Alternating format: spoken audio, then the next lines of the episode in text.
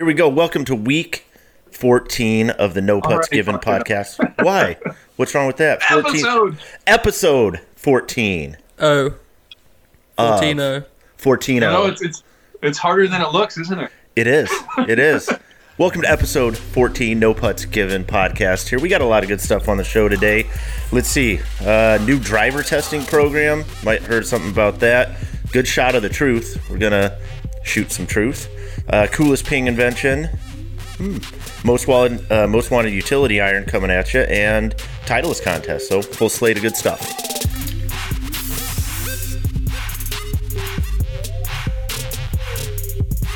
Also, Chris Nicholas here. Chris Nicholas here. That's me. I am sponsored by McConnell's Ice Cream, uh, courtesy of them arriving on the show today. And uh, normally say, let's get it. So let's go get it. All right, so we're going to start off with the new driver testing program on the PGA Tour. Uh, for anybody out there that hasn't heard, obviously they probably heard about the Xander Schauffele incident. And if not, uh, there was a big stir caused by some non-conforming drivers possibly being on tour in the testing program that had been in place up to that point, and now that has changed. So obviously, that was kind of a black eye on, you know, the industry as kind of a whole to uh, to some degree. So looks like they've come out with uh, a fix of some sort, and how that looks is going to be A couple of differences are this. So instead of testing from a drawer, basically, on the PGA Tour vans, they're going to be uh, directly pulling it from the players' bags. And I can see Tony is ready to I go mean- off on that. I, I've all I all it's just gonna be so easy to to get around that um that issue anyway for the manufacturers. They'll put in a driver that they think is what they know is gonna pass, and then come Wednesday evening when they'll go out and practice a little bit more, they're gonna put the real one back in. what do you think, Tony? Do you think it's a uh, you know fail? uh, Like how how accurate is this going to be of a representation of what's real in players' bags? And I, I don't know. It just it seems way too overly complicated, and and I think you, you have to kind of, I guess, the nobility in it, right? If you want to use look at it that way, is that is that the the tour is is trying to prevent conforming drivers from getting into play. They're not necessarily trying to catch and punish anybody.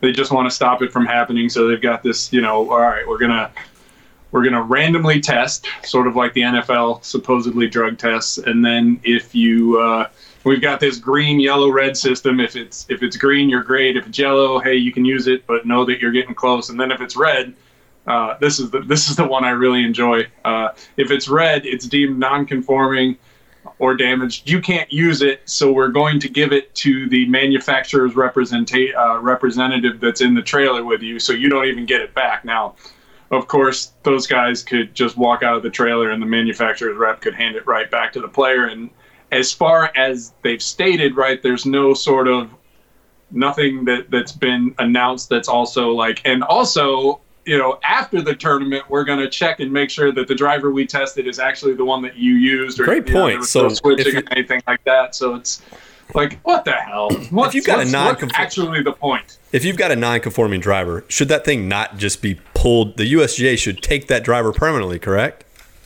Well, It's- I mean, it's I- mine I, don't, now. I don't know. like my, my, I think the bigger issue for me is great. You're you're testing what is being used or, or what a guy hands you prior to competition, but but where is your documented procedures? Right? Let's. Where's the announcement? Where's the documented procedures for how you're actually going to police this? Right? Because we're sort of like the.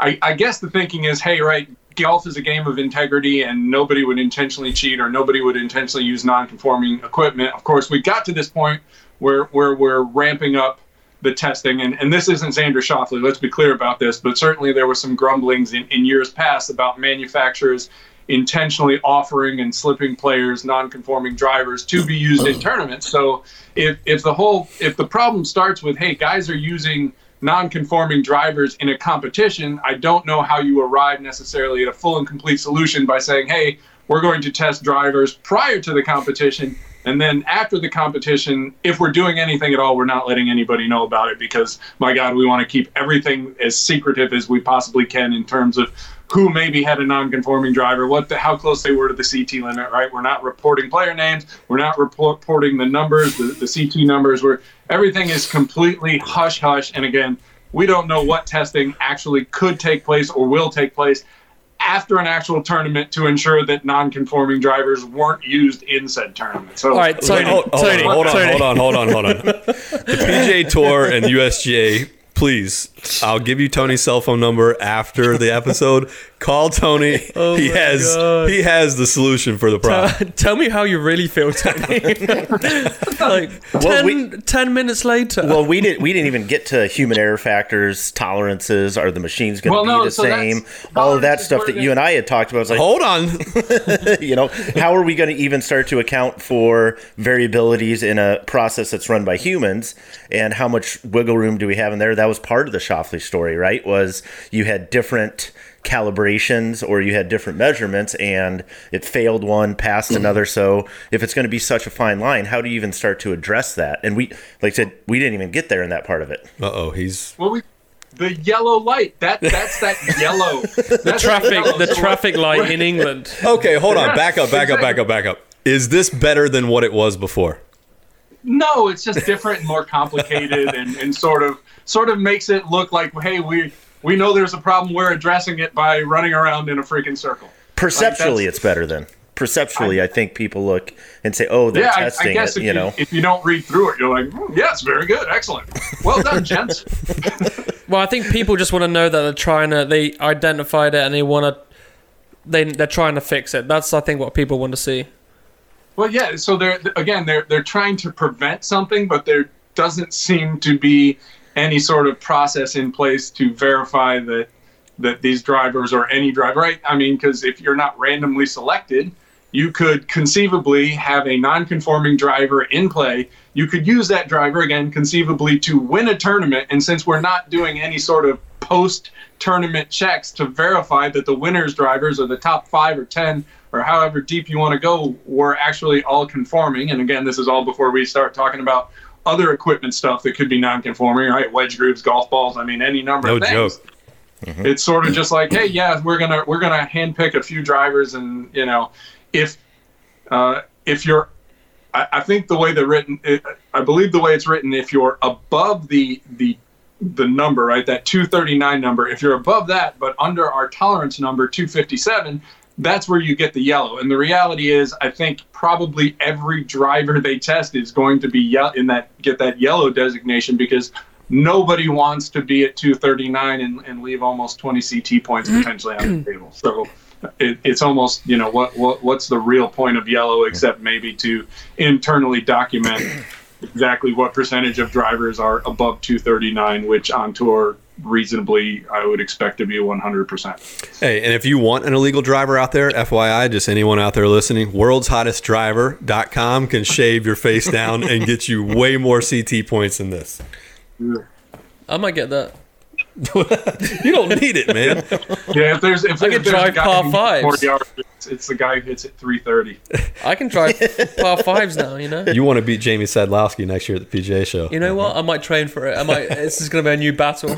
you got the That- biceps I mean, that- for it that's actually a good follow up. Can Harry's non conforming driver beat Jamie Sadlowski's? We 40. should buy. We should buy one and then go. And We test have it. one. We do. That jet speed that's sitting on the shelf.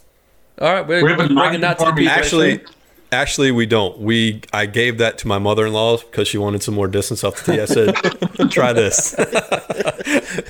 Because you wanted to get her in trouble with the USGA. yes. All right. So as you can see, uh, Sam is in place of Harry Nodwell. We have Hurricane Dorian, literally right outside right now, and we're doing umbrella testing. We're testing in hurricane conditions. So Harry's out there in the hurricane, uh, you know, checking to see if Shed Rain can beat Gustbuster this year. What do you think? Well, I can't say. I thought you were out there testing in the hurricane. guy you're quick man how'd you do that no, but Harry's going to go out there and test in the hurricane. Um, anyway, next up is Shot of the Truth. And this week we are talking max performance versus max consistency. And this is something that doesn't have a whole lot of sexiness to it, but is something that I think is happening in the golf industry, and not a lot of golfers hear about it because it's not a real marketable term right now. Uh, but anyway, we're adding a new component to our wedge test, and that will be released in a couple weeks. That talk that will show some level of who is doing a more consistent job on pretty much every shot that or more shots that you're going to encounter on the on the golf course, right? Yep. So that got us talking about max consistency and what that means is, you know, back when they changed the wedge groove rule, all the wedge companies came out and were talking about how they wanted to get everybody back to that number. But really what people should be paying more attention to across the board, not just wedges, drivers, everything is consistency more than maximum performance. So I'll give you a couple examples. Ping and Mizuno seem to be doing a really good job, not at marketing this, but at including this in their golf club design in regards to consistency. So, for example, with Ping, their new wedge grooves, wet, dry, perform fairly similarly. And in early testing, we're already seeing that a lot of wedges, huge drop off when there's a little bit of moisture involved in the shot. Uh, let's take drivers, for example. Uh, I remember back to the TaylorMade Aero Burner. You remember that, Tony, where damn was that thing long, but man, you missed it by just an you know a small amount. And you know everybody talks forgiveness or accuracy kind of left to right, right?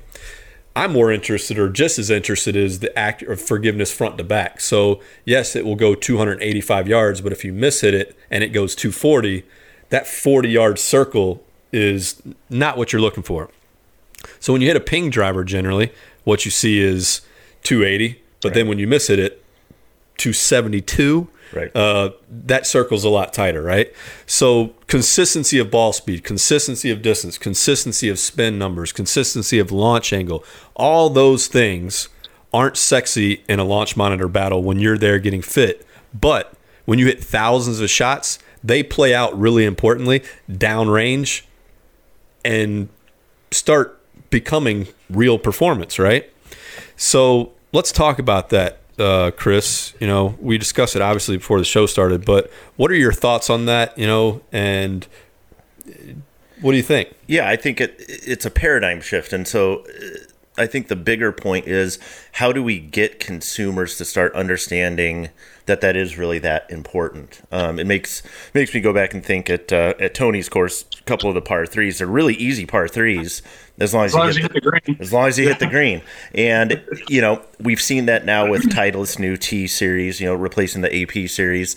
They're talking about distance, dispersion, descent angle as part of the fitting metrics, right? And then we've seen that also with Mizuno um, in their T20 series wedges, how they want the spin to be commensurate regardless of you're coming out of the rough. Is it wet? Is it dry? Is it a buried lie, etc. Um, and like you said, the hard part about it, that's not very sexy. It doesn't. You know, you you put that on a banner and people go, "Oh, Sexy the most me. the most consistent irons in golf." Well, think about it, right? know? When a guy goes to get fit for a driver or a set of irons, what one metric does he give a shit about? Distance. That's it. And not just like how far did these two irons go? It's how far did one shot go and whichever one won by one shot. Like, Right. I'll never forget I was at PSG and we were getting fit and I was hitting a seven iron 217 yards, right? And guy walks by and says, Hey, bend that one degree stronger. I, I don't need any more distance out of 217. I just want 217 every Over shot. and over right? and over. Yeah. And that is the difference, I think. Tony and I talk about it all the time. It's the people that are winning are the are the companies that are evolutionary, not revolu- revolutionary. Tech isn't going to be happening very often anymore. It's just not because of the limits that are set, right? So then it becomes all right. Everybody's pushed this limit. Who can be at that limit every shot and consistently near that limit, right? Mm-hmm. And that those are the companies that are winning, in my opinion. It's kind of like I always analogize the 50 meters, you know, swimming event with uh, what's his name, and I've said it before, Michael Phelps. Phelps. He always wins by like a microsecond, right? But how is it that that guy always, Always win. wins by a microsecond? Yeah, and that I mean to that point, it makes me think of you know a couple of good examples, um, like Ping with the LST, the 410. They didn't have that driver ready to come out at the same time as the rest of the series because frankly, it was really hard to beat the 400 LST. It was a fantastic Well, driver. They, they admitted that in the boardroom when we were talking about it. and they were very open about Yeah. it, right? Like we we legitimately couldn't make something better. And so when you finally saw that come out in what was it, June, July, um, the biggest change was a couple additional fitting metrics to allow the club to be fit a little bit flatter. That's not revolutionary; it's evolutionary, and it's that little difference that might allow somebody to get that front back dispersion or the left right dispersion dialed in a little bit Sam more, was- which is huge. Sam was fitting me for that 410 LST one day, and he just cranked down the flat lie fitting that was new on the driver, and immediately, boom.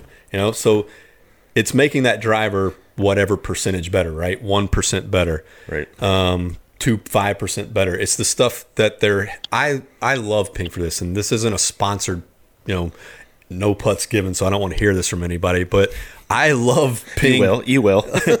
I love Ping, man, because they just they don't they're not looking to market something fancy. They're No. doing things behind the scenes that are just no one would think of, and even if it makes them one percent better the product, uh, they're going to do that, you know. And it's not even marketed. Some of these things are never even told to consumers. Right, like you don't have the shirt like, "Hey, we have flatter lies." No, or we stick our stickers under our putter grips so you don't dis- you know you're not distracted when you look down them. So Right. you know, Tony, what do you think? Like, which companies do you see that are doing a good job about evolutionarily designing product to be more consistent rather than maximizing just one shot? Well, I think I think maybe we, we don't have the full picture necessarily of, of who's doing all of the little things, right? Because these little things aren't aren't particularly sexy. So if you're you know if you're if you're one of the bigger companies, right? Callaway's probably the best example right now. Like the little thing isn't even worth talking about because you know flash face, right? Like that's like we've got this new revolutionary face design that's going to change everything in everything moving forward forever, right? It's it's that kind of that's that's kind of where the bigger companies are, and, and not that Ping is a small company, but you know, they're if you took a look at market share and things like that, they're definitely not Callaway, but it, it is so. And again, I think I think Ping, you're probably right, is a great example. You know, it's just little tiny little things that are easy to gloss over in a in a press release, for example. So you know, hey, we, we put the sticker under on the underside of the putter shaft or moved it up the putter shaft so your eyes don't don't shift to that while you're standing over the ball because we found that really weird thing while we were using, you know, our special goggles in testing or you know the one that the one that I've been thinking about quite a bit lately is, is the hydro pearl finish that they're using on, on their irons and wedges, right? Increased hydrophobicity, meaning that it repels the water. The water doesn't beat; it runs off, and you know you're sort of okay, cool story, bro, right? But that's Uh, not even but- something that consumers think about when they when they go to play. Like if if you poll ten golfers, how many of them actually know that their ball performs differently when it's eight o'clock in the morning and there's still dew on the ground versus three o'clock in the afternoon? One. If I had to guess, it'd be twenty five percent. That's Yeah, what I'm one, one to Yeah. two. I yeah, mean, after that. the ball, personally after the ball test, I s- we saw with the wet wedge test how much it changed, and now anytime I go out on a Saturday morning, I'm so cognizant. I make sure that my wedge face is dry, and I'm Well- making sure that I'm trying to control variables. Perfect example that leads me into you know what we're doing right now, which is wet versus dry wedge testing. Right, we're not going to give the names out yet until we're done testing. But in early testing, there are wedges that, let's say, wet versus dry, that perform very Oh. similarly to each other, and there are wedges that when you add even the slightest bit of water to the scenario, the performance What? dramatically changes and plummets. You know, and that's from It might not, it's, it's some of those numbers are like, did did the water fill in the grooves completely? Like, what happened here? yeah. It's So insane. Yeah, so and last time I checked, golf is played in a lot of different conditions.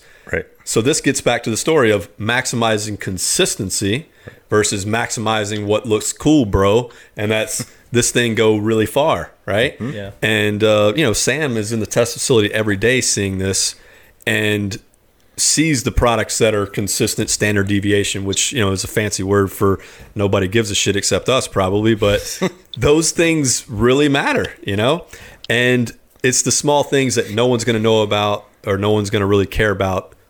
But I think eventually there's going to be a shift that changes towards that because that is what we are starting to see more on a yearly basis of the improvements we see from the companies providing new product for mm-hmm. testing. They're not getting longer. they're getting more consistent, the good ones. And the ones that are winning our testing aren't the ones that are flash in the pan marketing stuff. It is quietly just deadly assassins on consistency. And after 10,000 shots, like I said, downrange, that's starting to show up as winning, you know? Mm-hmm. Yeah, and I think Yeah, I think I think ahead. a fantastic example, right? Because we, we've talked to quite a bit about ping, but if you look at our driver test is, as kind of a different way to look at it, right? So Callaway Epic Flash Sub Zero won that test, right? Mm-hmm. And if we go back and we look at the data, it's not because it was significantly longer than anything else, right? It, you know, by the numbers, I, it was, I think it was one of the longest, but certainly it wasn't like, you know, holy shit, this thing just obliterated the field. It won because guys hit it consistently straight. Like, you know, the, the correlation we found with strokes gained in that particular test was with fairway percentage, right? Um, and again, the kind of the ripple there, we think of strokes gained as well. You know, the farther you can get it down the fairway or, or up the golf course, that then then the better it is. And that's that's true when you're comparing uh, Dustin Johnson to Zach Johnson. But at an individual level, where where my capacity to create different distance differences between drivers is is maybe an average of five yards if I'm reasonably well fit for everything, maybe five yards, not even. It really comes down to which one I hit straight and consistently, you know, consistently straight most often, and that's that's a tough sell. So what I find myself wondering is, you know, in a lot of cases, would golfers be, you know, I guess not would they? It's it's how much better served would a golfer be if he lost? You know, what's the cutoff point? If I could lose X yards off the tee, but cut my standard deviations for key metrics in half, how much better off would it would that be on the scorecard? Yeah, I mean, mm-hmm. case in It's point. massive. That's why I play cavity back irons and not blades because they're more. I'm not going to hit the center of the club face all the time.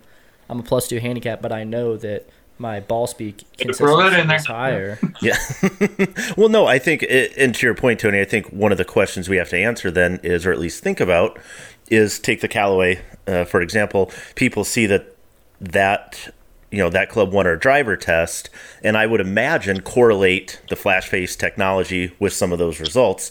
But as you said, that really wasn't the reason it won. It won because of the consistency that it offered, not necessarily what the first marketing pitch is from Callaway. And so you were talking about that earlier when when readers come to MyGolfSpy and look at the driver test. You were like, they come down and go, "Well, this is the longest," and you know, don't pay attention to that as much because it really is. It's hard.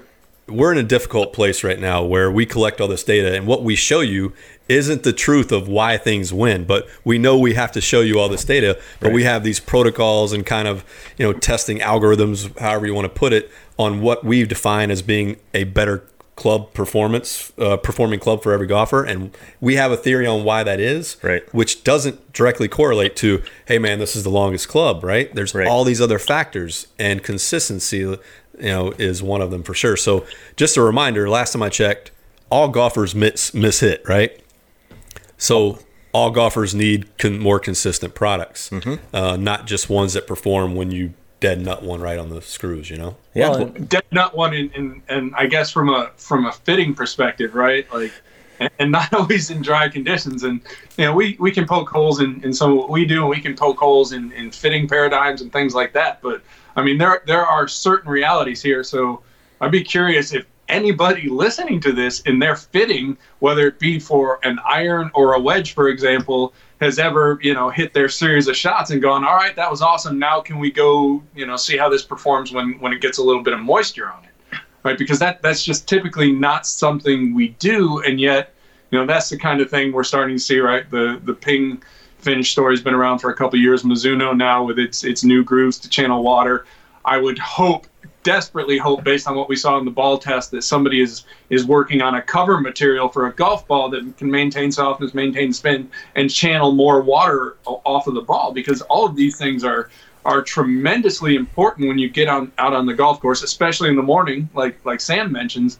And it's just it's it's never a consideration and that may be because we sort of assume that hey everything is equal but but that's not the case Well, let's put some hard numbers on this real quick, right? So the average golfer out there or golfers listening can start to understand some of the ramifications of this. The two factors, Sam, spin and launch angle, right? Give me a percentage change dry versus wet that you've seen so far, from So- good to bad. Yeah, so in fooling around with some testing protocols, um, testing a bunch of different wedges, both wet and dry. Personally, I saw in some wedges five and six degrees, I think it was. Increased uh, launch. Increased launch angle, and then, gosh, I want to say it was in the 2000s, two or three Yeah, it was- for dry. It was it was somewhere around you know, we'd have to percent. go back and crunch it. It was it was six, 65 to seventy five percent reduction in spin, I think, Yeah. on the on the terrible end of things. I mean, All if right, you're- so think about that. and that was that was in Sam's super limited. Hey, let's just try a few and see if this is this is worth doing a bigger test on. And So we wet certainly ball. looked at that number and went, "Holy shit! Yeah, we need to really look at this." So dry dry ball, sixty yard shot. Okay. 7500. higher spin, lower launch, mm-hmm. right? Ball gets wet for not all wedges, but for some wedges, 65% reduction in spin and about a 25 to 30% reduc- or increase in launch angle. Well, think about it like this: if you're if I'm hitting a wedge from 60 yards into a green, and I'm getting seven and a half, eight thousand RPMs of spin, and then we reduce that by 65 percent, we're coming in with driver spin. yeah, like 3200. Yeah, I mean high driver spin, so Yeah. three would spin, Which means you're not going to hold the green. Uh, Tony well, it ain't it ain't gonna go anywhere near the hole. I can tell you that. Yeah. So Well, I just don't think the average person understands that. So that's what we're kind of talking about today in Shot of the Truth. I just hope, like Tony said, how many golfers out there have gone into a fitting and one looked at anything other than distance? Start doing that. Start looking at, you know, holding your fitter accountable to some other numbers, at least maybe one more. Um, and Tony, if you had one thing to tell golfers out there uh, that are going to get fit that would not just look at distance, what would the other most important factor be? So the thing I say all the time, right, is you want to look for small numbers and small circles, and what that means is not you. you every launch monitor, or the ones that I'm aware of anyway, that, that a real fitter would use, will show you the standard deviation of key metrics. So not only how far is it going, but an idea of how consistently is it going far, which I think is more important, or you know, delivery of the club, just whatever is important. Look at that standard deviation, and then again every launch monitor will give you an elliptical downrange pattern that kind of shows your shot cluster. And the smaller that cluster gets, the more consistent, at least the expectation, right? Doesn't always translate, but hopefully, you know, good fitter, it's going to translate to the courses as a more consistent dispersion pattern. And just give uh, which golfers an idea. So take drivers and irons. How many shots should a guy that's going to get fit for a driver, let's say doing a head to head, hit for each driver to get a good enough baseline? Oh, you know, everybody we've worked with has, has always told us 10 to 12 good shots. Now, that's a fitting scenario is a little bit different in that you're a good fitter is going to be able to throw something out pretty quickly. So most fitters will start with four or five. But you know what I what I like to do when I fit guys is is sort of toss what's not working and, and sort of just pare it down.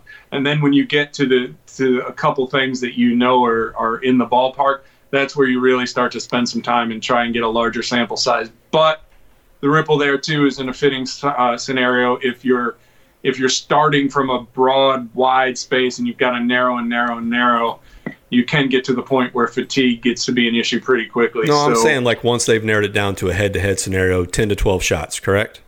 Yeah, that's what I mean. That again, that's what I like to use. That's what that's what the guys in uh, in Carlsbad and Phoenix and everywhere else we've talked to say that you know that's what they want to see from a from an R and D testing perspective. And again, like if if if that's the number that, that the industry relies on, I think it makes sense in a fitting scenario. With the caveat being like, yeah, as you get deeper into it, fatigue becomes an issue, and it may not always be possible. But yeah, that's what that's what I like. Yeah. and sometimes fitters will go in. Like I've been to a driver fitting before, and I remember we were hitting a bunch of different shafts, and we narrowed down the head that I wanted, and then we started working through shafts. And if I hit one, I mean remotely, if he was like, if you don't catch it dead nuts, I'm gonna delete it.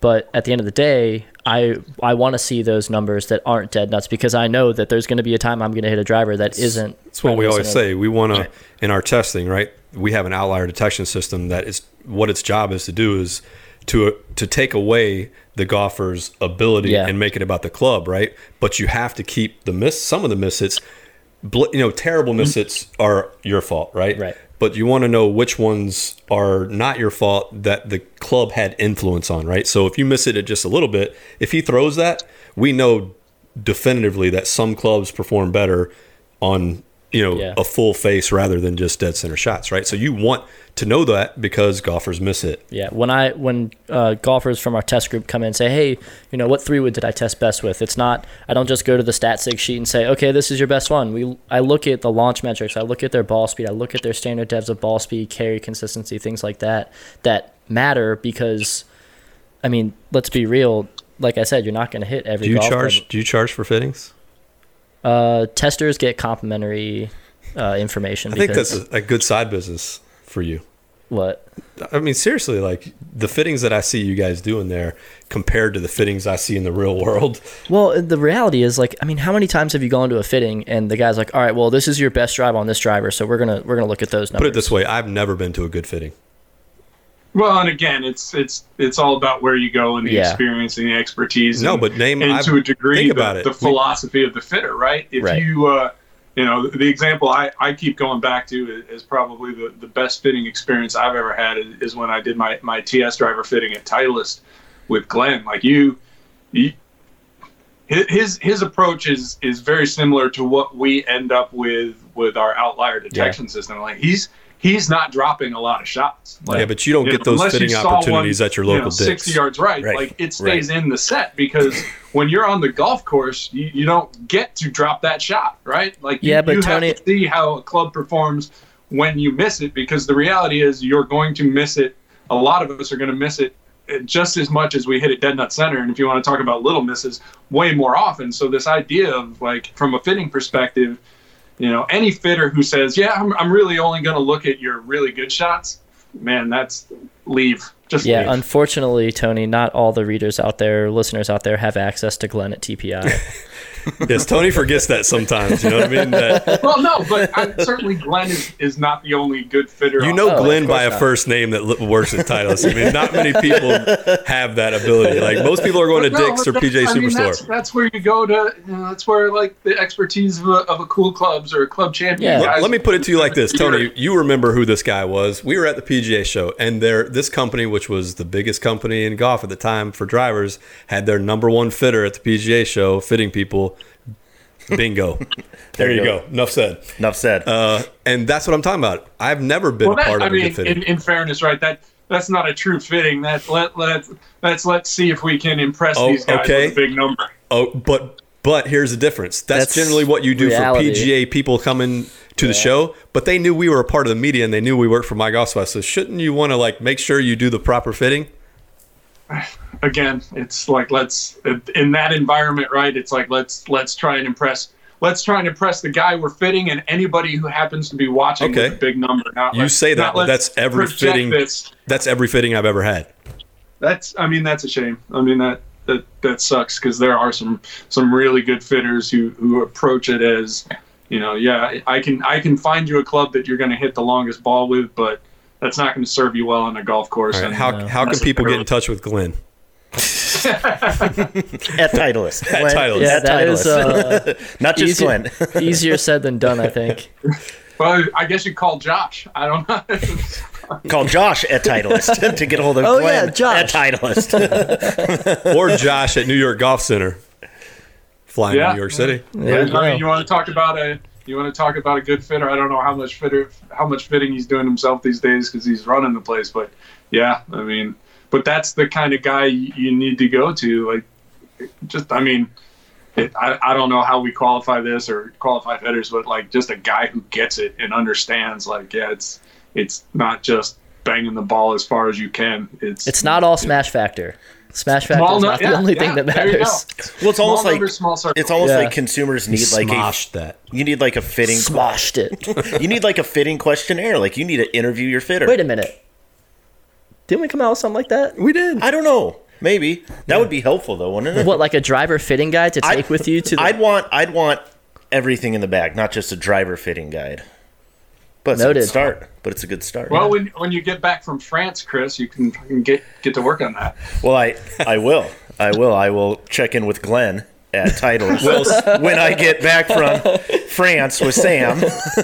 Well, speaking of good, speaking of good fitters, uh, we'll really quickly touch on the fact that I don't know who follows Tony Covey on Twitter, but if you don't, you should. It's entertaining. I follow him. He does not follow Sam, but um, s- Tony has uh, journaled his career of not the best golf very publicly, and uh, which is, hey, more power to him, man. Because More than I'm willing to do. Yes. Hashtag Tooth Digest. Yes. And he has finally decided to get some lessons from somebody that I think is going to be great for you. And if you can tell him who it is and where you're getting them from, and kind of the, you know, people want to know about good fittings. This is this is one of the better places you can go, probably. Well, yeah, no. So yesterday live I in went bumfuck New York. uh, what's that? Yeah, If you live in bumfuck New York, if, you, if Glenn isn't available.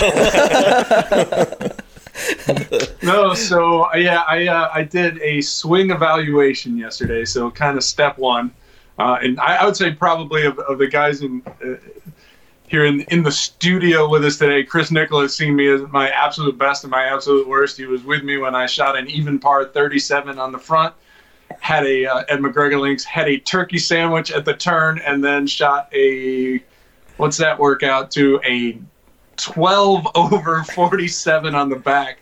Uh, and so that I mean that that's kind of my game right there is, is schizophrenic to say the least. And so I decided it was time to do something about it. Uh, and so I, I scheduled step one swing evaluation with Anders Matson, who was formerly at, at Saratoga National, uh, which is kind of the fancy place around here.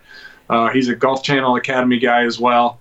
He's got a new studio in Saratoga Springs that, that just opened up. So um, it was an opportunity to go and check out the studio and kind of have him take a look at my swing and, and begin the process of, of really overhauling things from, from the ground up. So really, I, was I enjoyed it. Went out and tried to. It's amazing how difficult it is to, to implement things on the golf course immediately right afterwards.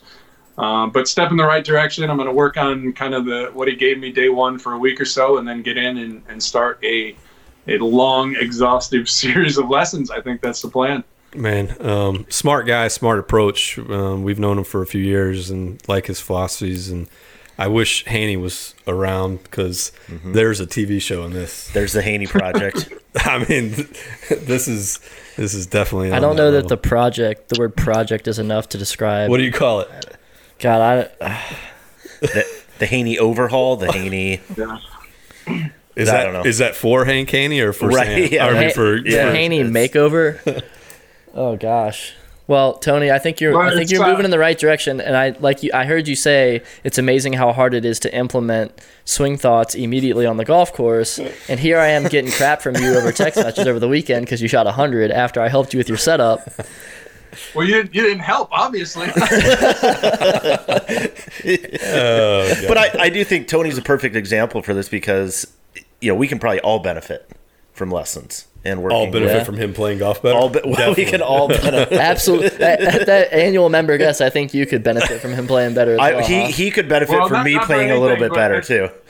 yeah, I was gonna say, if the member guest, I would benefit from Chris playing a little bit. Is- we it's gonna be a it's gonna be a symbiotic thing. So I'll take lessons too, maybe. You're gonna And then, live. uh, you're gonna uh, vicariously live through Tony's improvements, and hopefully through osmosis get some of those benefits. without a doubt. no, no, All right. I'm taking Without on. Chris as my student. We're Oh. doing we're doing some online work together. I'm gonna Yeah, shoot a hundred. I'll shoot a hundred next weekend. All right, when so uh, when uh, when we were just like as we were starting up, I you know as the, the previous student cleared the bay, I walked in, put my bag down, and said, "Anders, I'm here to end your career." So we'll see how it goes. All right. Um, on to the next thing. We talked a little bit more uh, earlier about Ping and just I love their philosophy, man. Like I love the company. I love the people that work there. I just they just get they do it right, you know, in my opinion. And in today's time, there's a lot of people doing things for the wrong reasons, and I think Ping for Shady as fuck.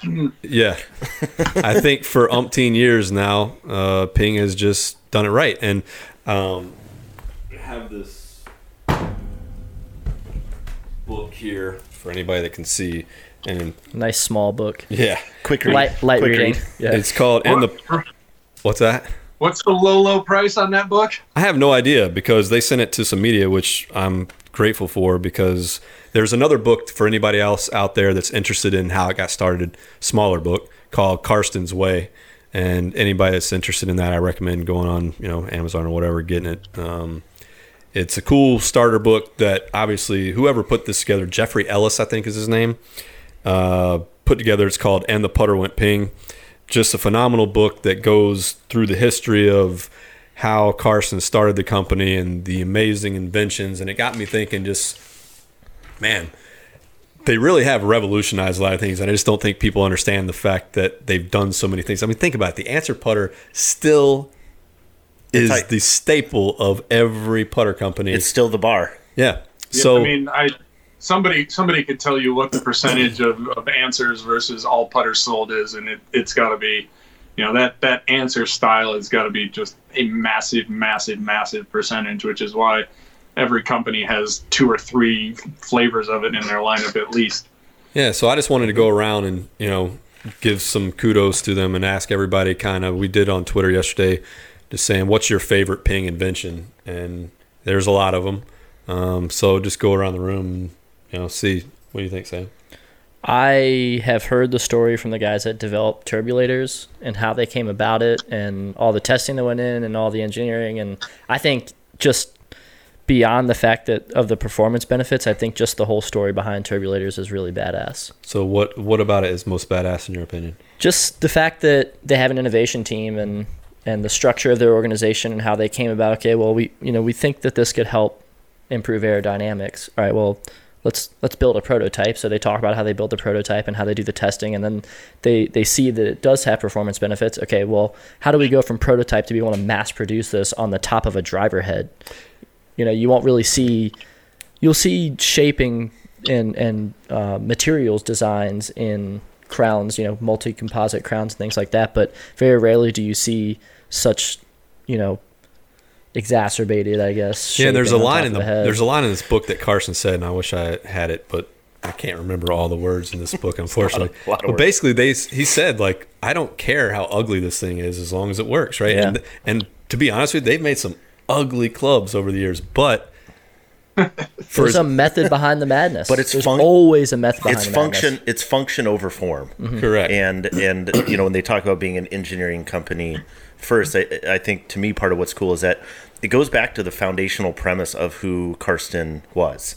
And you see that lived out through different clubs. I picked the Eye2 wedge the original lob wedge because um, for me it was one of the clubs that you know one of the very first clubs that other people put in their bag to play even when they were on contract with other competing companies at that time.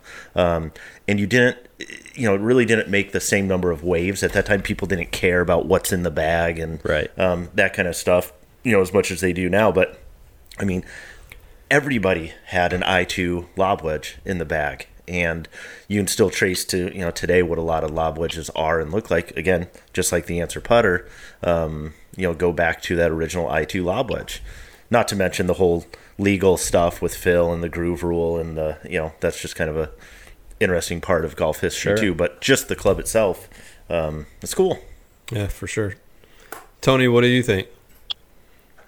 I mean, I, I think the answer is probably too obvious.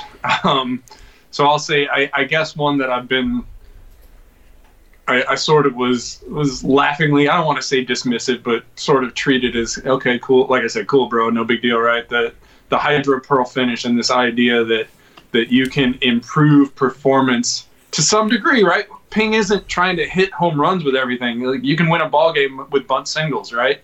and and that's that's kind of the approach and, and this idea that or, or sort of the acknowledgement that that moisture on the club face or moisture between the, the club and the ball is going to fundamentally change the performance and so if we can reduce that and improve consistency to me that's like that's kind of a, a really really big deal that is only just kind of right now moving to the forefront. And you're gonna i think it's one of those things where you're gonna start to see other companies doing more of it and talking about it more as we move forward. And like i said i think we'll probably see some type of similar technology with a golf ball down the road. So i think in terms of you know i like i like quiet little things that are, are kind of big fucking deals. And this is The windproof head cover.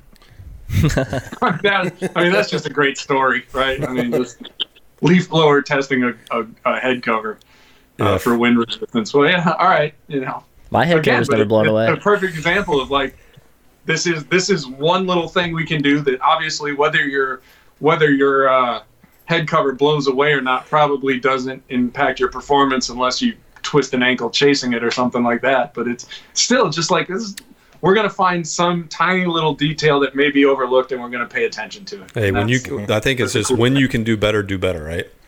Right.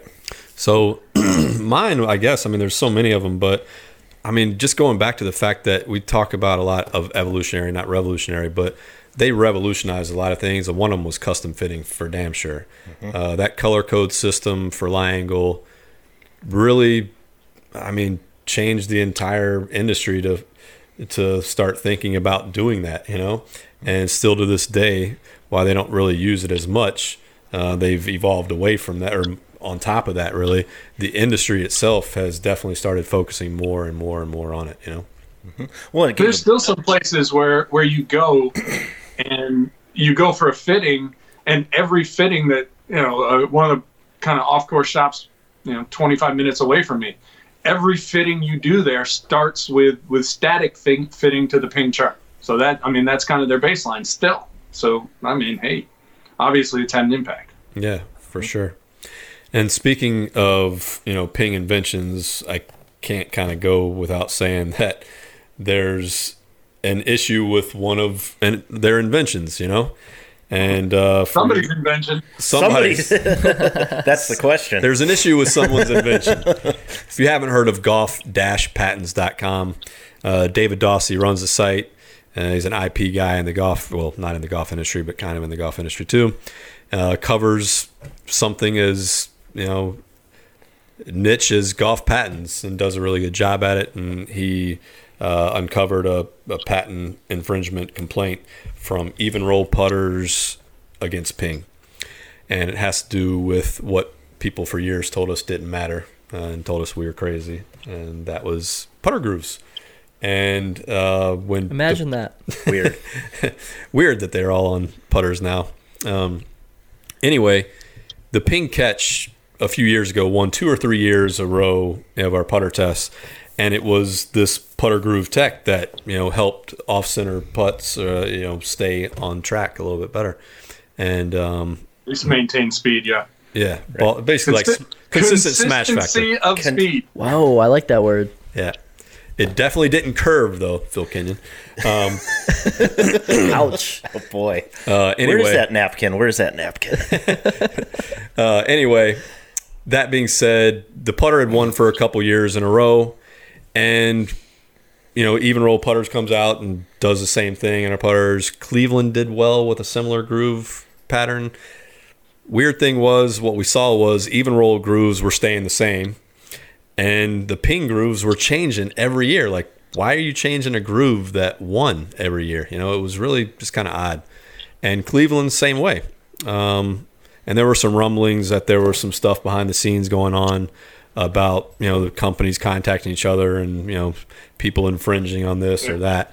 Carlsbad being Carlsbad and trickling down to Phoenix. I mean, you know, legal departments send letters back and forth all the time in the golf industry anyway. So, know, Yeah, so who who knows what's going to happen with the lawsuit? But all I can tell you from our point of view, we've seen one groove pattern stay the same, and we've seen all the other companies continue to change it and not really perform as well as they originally did. Um, I don't know what ultimately is going to come of it, but um, you know that is something that's in the news in regards to golf patents and ping, and so. Uh, any thoughts on that? Well, at the end of the day, we know, you know, in any litigious environment, somebody's going to win, and it's typically going to be the lawyers.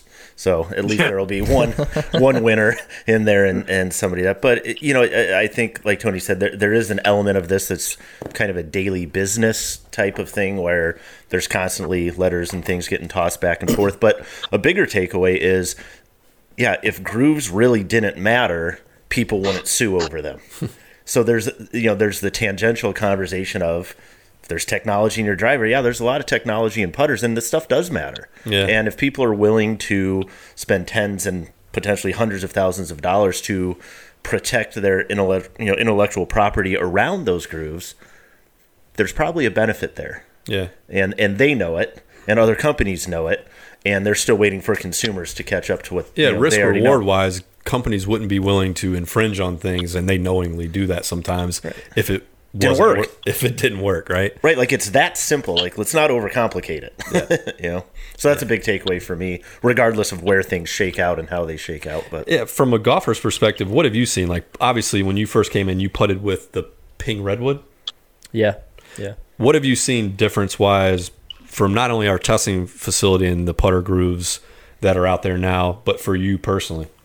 I mean, obviously, I thought there was nothing to putters when I first came to MyGolfSpy. I just thought, okay, cool milled putter if it feels good and it. Scotty, you know, dude. Yeah, Scotty. I have, a, I have a custom Scotty I had made in high school and all that. And um, while those feel great, I guess you don't really understand it until you see it happen in front of you. And then you get an Evnroll in your bag and you start winning tournaments and you're like, holy shit, this is the real deal.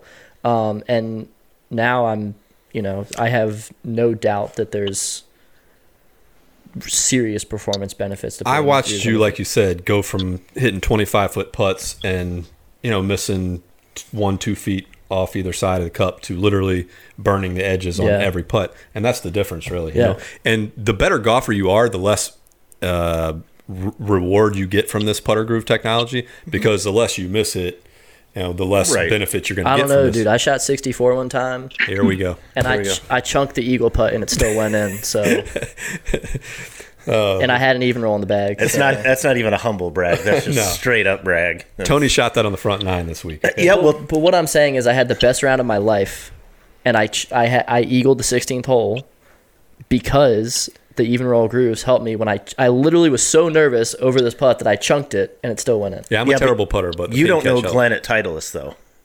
You still don't know Glenn at Titleist. Actually, I have met Glenn at Titleist. Yeah, well, have I gotten a go. fitting? I've only been able to Shut observe a mouth. fitting. I've not been fit by Glenn at Titleist. All right, so couple new releases. One that dovetails right into the putter talk we were talking in face tech and grooves and everything, and a new one that we we're just gonna you know give a little bit of hints on onto, but we really can't say anything until Tuesday on. One is the new Cleveland Frontline putters. Uh, Interesting idea here. what you got? I mean, I to be honest with you, I don't know that much, but I do know I know the center of gravity is forward, but I thought we were supposed to go rear wide with center of gravity to increase MOI. No Are they sh- MOI, man. No, No MOI. it's anymore. gone. That's Zero. Out, that's out. That's nine. That's 2018, brother. I He gone. She gone. Not just two. uh, It's that's like not even 2018. That was like you know, uh, That was 2000 to 2018. that was so August. so what? Rear and back? Yeah. Oh, man, I'll never forget. Like before MyGolfSpy, when all the new product would come out with the other business I ran in golf, every press release was basically from every company a copy and paste version of every other one that they had come out Low with. and Some yes, low and back tech. So Tony, what do you think of this new frontline putter series? I, I will I will reserve judgment until we, we actually get them in and, and see how they perform. But um, you know, just as as my general rule and, and probably something that, that golfers should keep in their in the back of their heads as well. This is this is a, a marketing driven industry that is also sort of commodit heavily commoditized, right? There's not a lot of difference from one product to the next. And so very often when you hear of a new technology and again i can't say that this is the case here we haven't tested these but but very often new technologies aren't so much performance driven but more differentiation driven like how how can we do something that's different from everybody else? And and sometimes different works sometimes it doesn't and i don't know. You know th- this just to me feels a little bit like hey we we're, we're doing something that's different right? This is this is our way to be different in the putter ga- putter category. And not necessarily a way to be better in the putter category but hey let, let let's see what happens when they're tested anything is possible i Yeah. guess Well, it's just interesting to think about a putter company like Cure, for instance, where they're they focus on these giant blade putters with MOI and weight just pushed so far to the outside that our testers have putted them and said they can't. I don't even know what's going on with the putter when they're putting it. Um, and then you have this is like the complete opposite end of the spectrum. I feel like Well, you know, I think Tony put it well. Like just being different to be different is one angle, right? Yeah. But is it actually going to benefit golfers? We'll wait and see. I mean, they're basically saying in their marketing materials that a 15 foot putt becomes as easy as a 10 foot putt. Um, Carbite putters for anybody out Mm, I there. putted that- it with a Carbite in middle school. did you? Yeah, I bought it off of TGW. Yeah. So for all you that remember Carbite, it's been done similarly Yeah. before, um, and what's old is new in the golf industry almost always. Uh, so wait and see. But it's called the Cleveland Frontline putters. They look pretty nice. We got them in. Yeah, they look Um, good. And at the end of the day, no different, th- no different than the Tommy Armour ninety nine dollar putter. If it if it works, it works. And uh, Cleveland has differentiated themselves in a couple ways. One, and that is this new series, and one is that they are in that value area. Uh, what do the putters usually run? One twenty nine, one forty nine. They're not the most expensive now, like 149. Yeah, I think I think these are a little more expensive. I Well, it's got assume. new. It's well, new tech. Well, they've been. I mean, they they had the Huntington Beach line, which was that hundred dollar full mill putter, deep mill. F- had incredible subjective feedback from our test group, and they actually performed pretty well. I don't know why they went away from that, man. Like they should have kept trying to pound on it's that the, a little bit. it's the. D word, dog. what? Differentiate, Oh, I thought you were You gotta be something different. man. I was like, well. I was going to go a completely different phrase there. y'all. Get your minds out of the gutter. All right. Well, uh, moving on to the next thing, and that is most wanted utility iron of 2019, and we just wrapped that up. And Sam, take it from there. All right, so last week we tried to announce our winner, but unfortunately, the winner was uh, embargoed, so we couldn't announce it just on when Test embargo, kind of a, a weird, different approach. Like obviously, everybody knew that the uh, the HMB existed. I mean, we put a story up what a month ago, Yeah, uh, but no no sort of hit test results, whether it's most wanted or, or the YouTube guys. Nobody was allowed to actually show real world. I hit a golf ball with it performance before yesterday. So, So, different winner? approach to an embargo. Hopefully, that doesn't become a common thing. so if you, ha- roll. if you haven't read the most wanted utility article of 2019, the winner was the Mizuno MP20 HMB. That's the Hot mother bitch. That's actually the official name for it. No, it stands for hot metal blade. Uh, it is a hollow body construction iron featuring, you know, Mizuno's grain flow forging. They're all about it. Um, th- this one does have grain.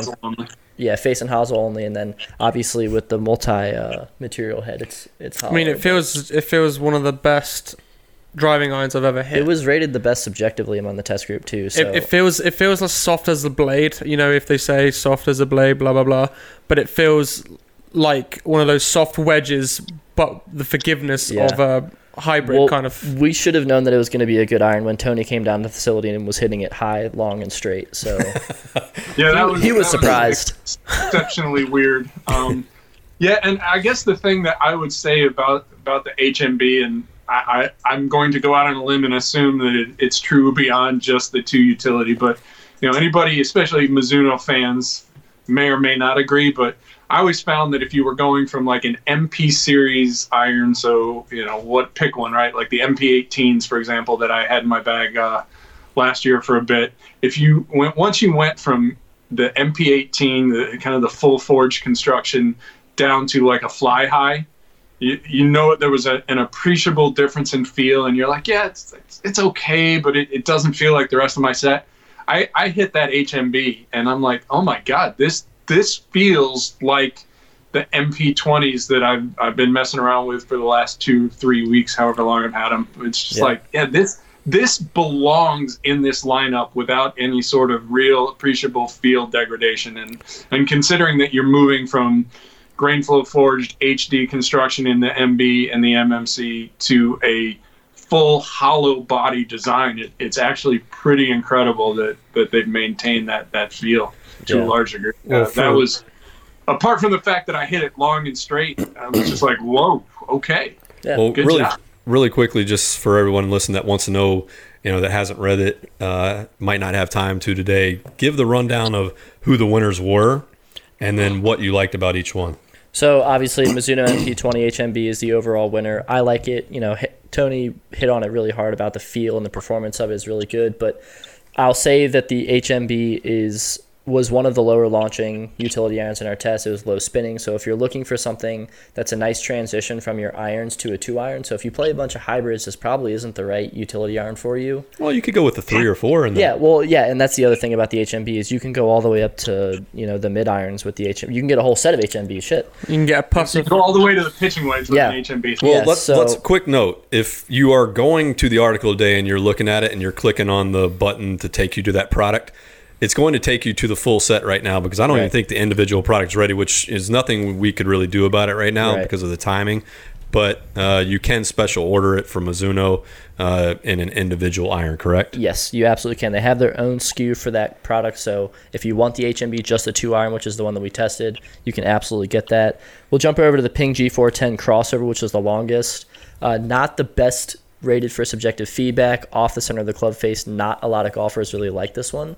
Um, and actually, it's funny because our data show that this isn't for the average raw numbers, it's not the longest. I think it's short by two yards, but in our stat sig, you know, we run the data through the statistical significance, and for the highest number of testers, this was one of their longest irons. So, you know, if you need pure distance off the tee in a in a crossover iron that's not going to have a super wide sole, and it comes stock with a graphite shaft, this is a really good product uh, to consider. And then jumping over to the Titleist U510, which won most forgiving, which is again one of those clubs that didn't receive good Uh, that- for Can we- can we talk for, about for that? me. For me, that is a big surprise because it felt like shit. Well, if you go from TMB, which was a slightly clickier version of any other Titleist iron, that a lot of people really like the feel of a TMB, and then you jump into a U500. Well, the U500 felt clunky. It felt empty. Yeah, miss hits. It, yeah, Miss hits. miss hits. I look. It felt like a blade that was coming up the shaft and into my hands on a cold day.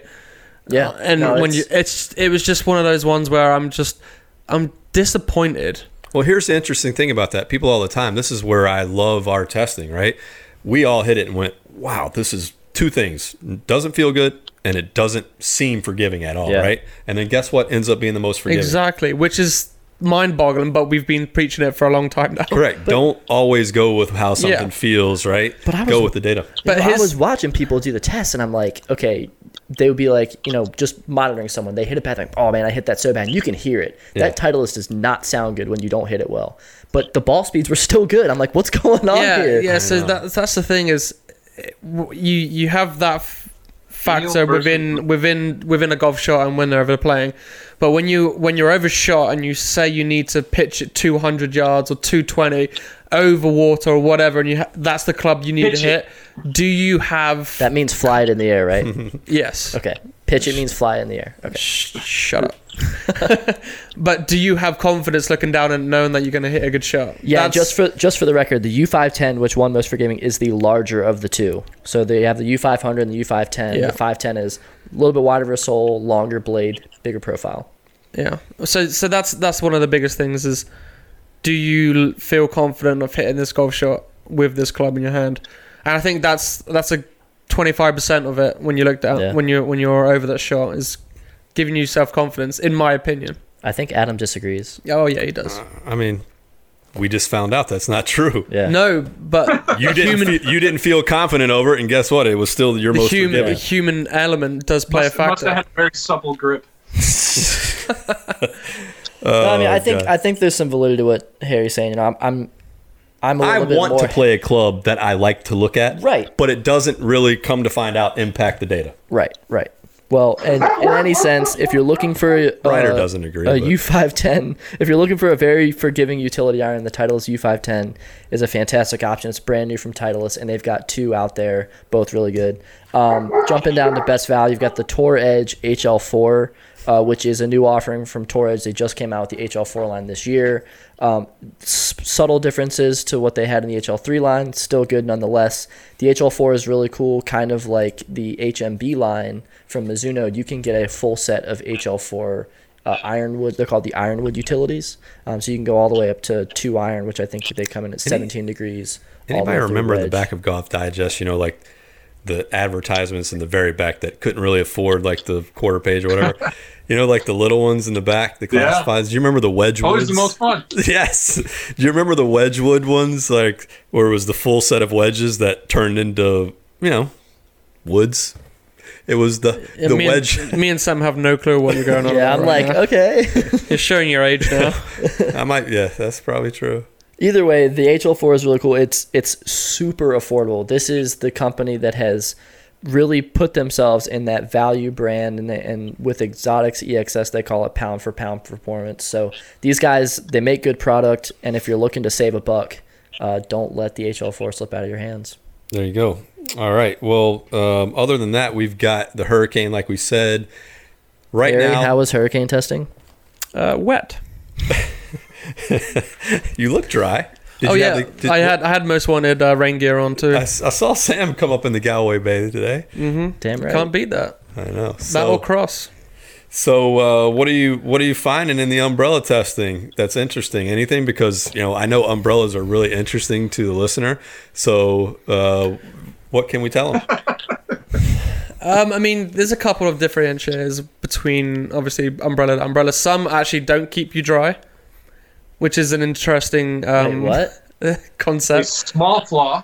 Yeah, so some some materials that you see in the umbrella, you can see through the umbrella. Um, obviously, it's not the plastic see through the actual, you know, transparent, but it's it's one of those materials where you can see trees in the background if you look through it, and therefore, when tested, the rain actually comes through them. So, Can I ask you a question? hmm Are those good for anything? Uh, image maybe. hey, yeah, like if you want to, if they're UV protected, you know, and you want to be like Michael Jackson, you could like keep yourself out of You the can sun. do that. You go A little yeah. parasol? Yeah. Um, but it's interesting to see that a lot of major manufacturers are actually s- sourcing their umbrellas from a smaller company, and and this is not uncommon, but it's Makes still actually. it's that, still Tony? interesting. Uh, It makes sense, right? Like if you're a if you're a big golf company, a moderate sized golf company, like you know, why why are you going to devote R and D resources to an umbrella? Well, let me ask you. Let me ask you a question about that. Why make an umbrella then? Uh, because you have a tour staff that is going to be seen on TV in wet conditions. And But so why you sell it? Why sell an umbrella then? Uh, because you, you already had to make a few for your tour guys. Why not? I mean, you have. Yeah, and I we know there, Well, there are well, guys no, because if, if, if there's a few, if you're making a few, you're making like say fifty.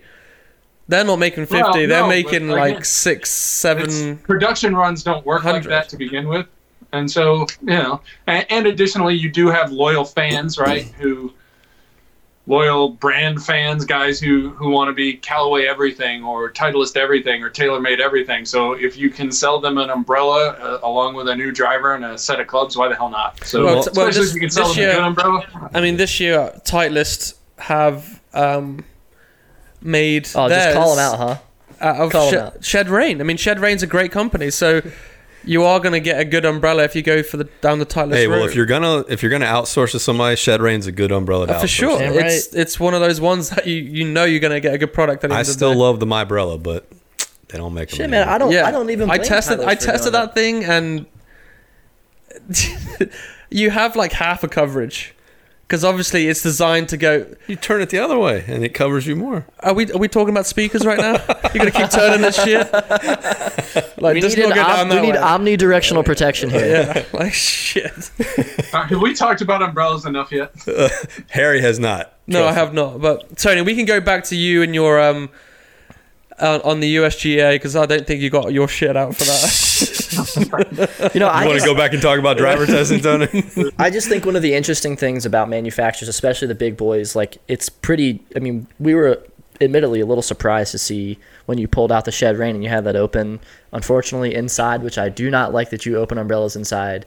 But you had the umbrellas open inside, and then you opened the Titleist one, He's stitious. and it was the same freaking umbrella. And I, I sat there, I was like, you know, these these companies have these big innovation teams to push the limits of technology and figure out how to get us more ball speed on a driver. But it's a simple, you know, well, so you think it's simple?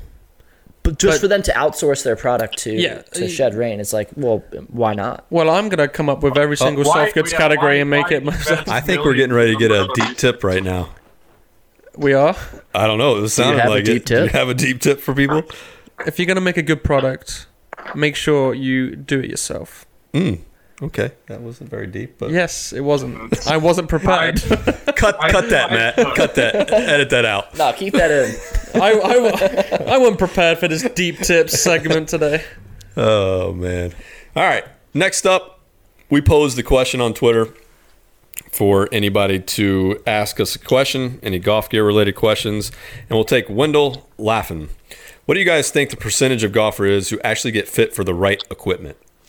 Um, I did studies on this years ago. It's been a long time, but the number was actually like 99% plus of golfers that had not been fit properly for every club in their bag. So that means less than 1% of golfers had been fit for every club in their bag. Well, even PGA pros, some of them don't even get fit from head to toe.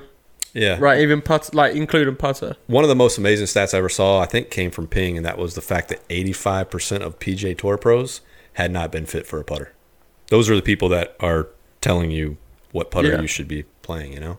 So, yeah, so that's one. Um, 99% plus of people from what I Hopefully, that number has dropped since Well, well, I think, have I come think it probably isn't much lower than that. I think if you look at individual segments of the bag, right? So I think, I think we we hopefully I wouldn't be shocked if we learned that we'd cross the 50% threshold with drivers, right? More than 50% of golfers very likely get some form, and I'm sure the manufacturers could, you know, you're going to have a little bit different data from each one, but I think we're probably above 50% for drivers. Irons, almost everybody has some degree of fitting because most golf shops don't stock a ton of sets. So even if it's just getting fit for for lie angle or something like that, there there's probably a very high percentage of iron fitting. Once you go into the hybrid category, ask any manufacturer, it's next to nothing. I know that the Vokey guys are are trying to figure out, you know, why wedge fitting is is so rare. So you know, individual categories. If you, if you want to talk to somebody who's been find somebody who's been fit for one, you know, all 14 clubs in the bag. Yeah, it's it's it's probably one percent. All right, on to the next question, and it's a pretty good one. Um, from not Mark Podbury. This So probably Mark Podbury. probably not Mark Podbury. So it's not him. Not him. Okay. Okay. this one is for Tony. What do you think about the woeful tolerances in clubs sent out by manufacturers? Uh, like how much more do you want to pay? I mean, this, these are realities, right? And you have stated tolerance. Yeah, perfect world, everybody would be right on the number. Uh, very often they're they're not right on the number, especially if you're buying off the rack. Generally, when you when you buy something custom, whether it's uh, a custom shaft or you know, obviously, hopefully, if you're, you're if you're ordering a custom loft, it comes in at the right loft. But yeah, the reality is like every every single piece of a golf club has a tolerance, right? So you have or multiple tolerances even. So shafts are, are going to have weight tolerances and, and heads have weight and lie and loft tolerance and grips have tolerances. So, I mean, yeah, you, you can get something 100% on spec. It is possible to do that, but it every every bit of tolerance, every tightening costs money, right? Because there's time and effort involved. Put it this way: we've measured a lot of companies. You know, years ago. Remember when we did pretty much every uh, company?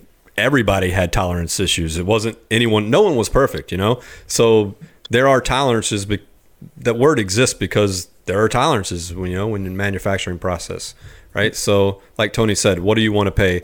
Uh, tighter tolerances cost more.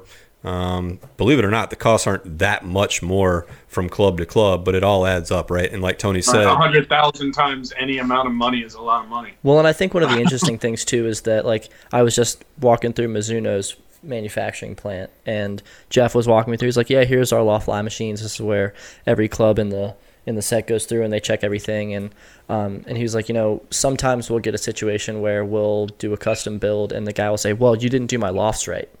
Well, then okay, send them back.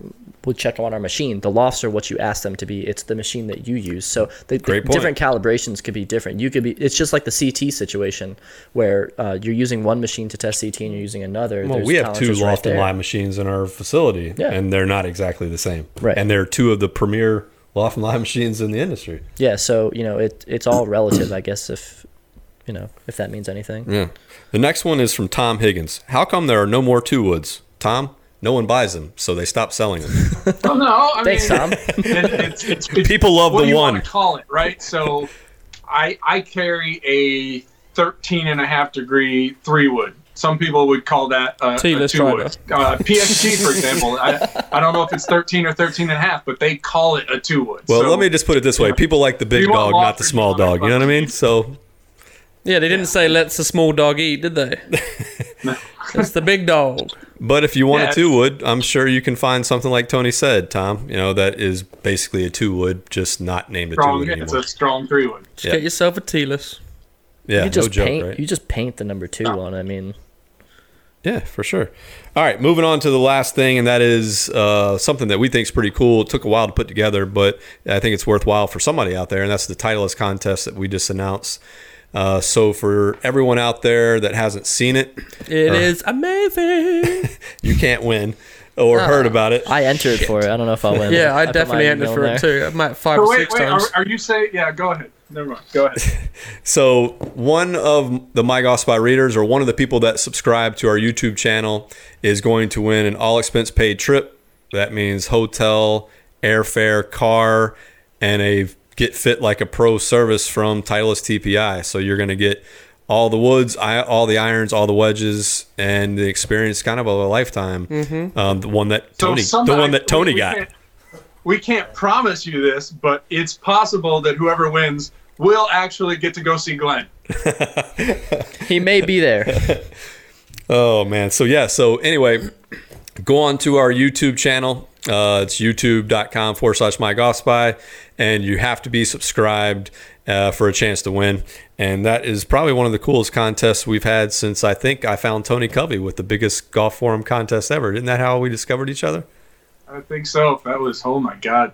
Ten years So- ago. sorry, I would- Adam, but feel sorry for you. He came for the free shit, and he's still here ten years later. You still get, you still got I the think free I want, shit. I want to say it was like MP53s, maybe. Ooh, that was a good set of irons. Why? Why? Fifty seven. Why Mizuno going down in numbers? Mizuno does what Mizuno wants. Yeah, right. It's, now they're down to MP20s. They were I, I don't want to throw last any. year. Other. Yeah, are- this is I, I'm not going to throw anybody under the bus, but there are people at Mizuno who don't fully understand their. What is your favorite name of a Mizuno club, Tony? um, I don't know. Hot Donkey, metal- the hot donkey metal bitch. shovel, man. Oh yes, yes. Well, yeah, but that that was Japan only. The donkey shovel, which uh, and and all the talking of the donkey shovel, we forget that the donkey shovel was actually released right next to the big sneeze. So I believe one was a lob wedge and one was a sand wedge, and these are Can we get these? actual legitimate catalog. We have the catalog somewhere. Images. These these were real Mizuno product names. I had Big to. Sneeze, I, that was a donkey lot of work to get those images. Remember? Yeah, no, we we had to we had to call a guy in Japan, or Yeah. at least send him an email. Yeah, for sure. All right. Well, that's no putts given episode fourteen. Um, Harry, good luck with the hurricane testing. Thank you. Everybody have a good weekend. Harry bought a house, by the way, so congratulations. I appreciate it. His Can't afford it, but dustbin is going to be my next house. What is? A dustbin. Uh, so But anyway, Sam's Sam's not going to be here next week. He's going to go to France, La France, there with a croissant with Chris. yep, we're um, traveling to France. So it might just be us three tomorrow. Tomorrow, uh, Next- next, week, Next next, Friday. Friday. yeah. Well, I'm gonna Skype in from the Alps We could do that. On a bike. Shut up. on a bike in the Alps. me Maybe and next Chris will, me and Chris will selfie Skype. There you go. Anyway. Until next week, we'll see you then. We out. Bye.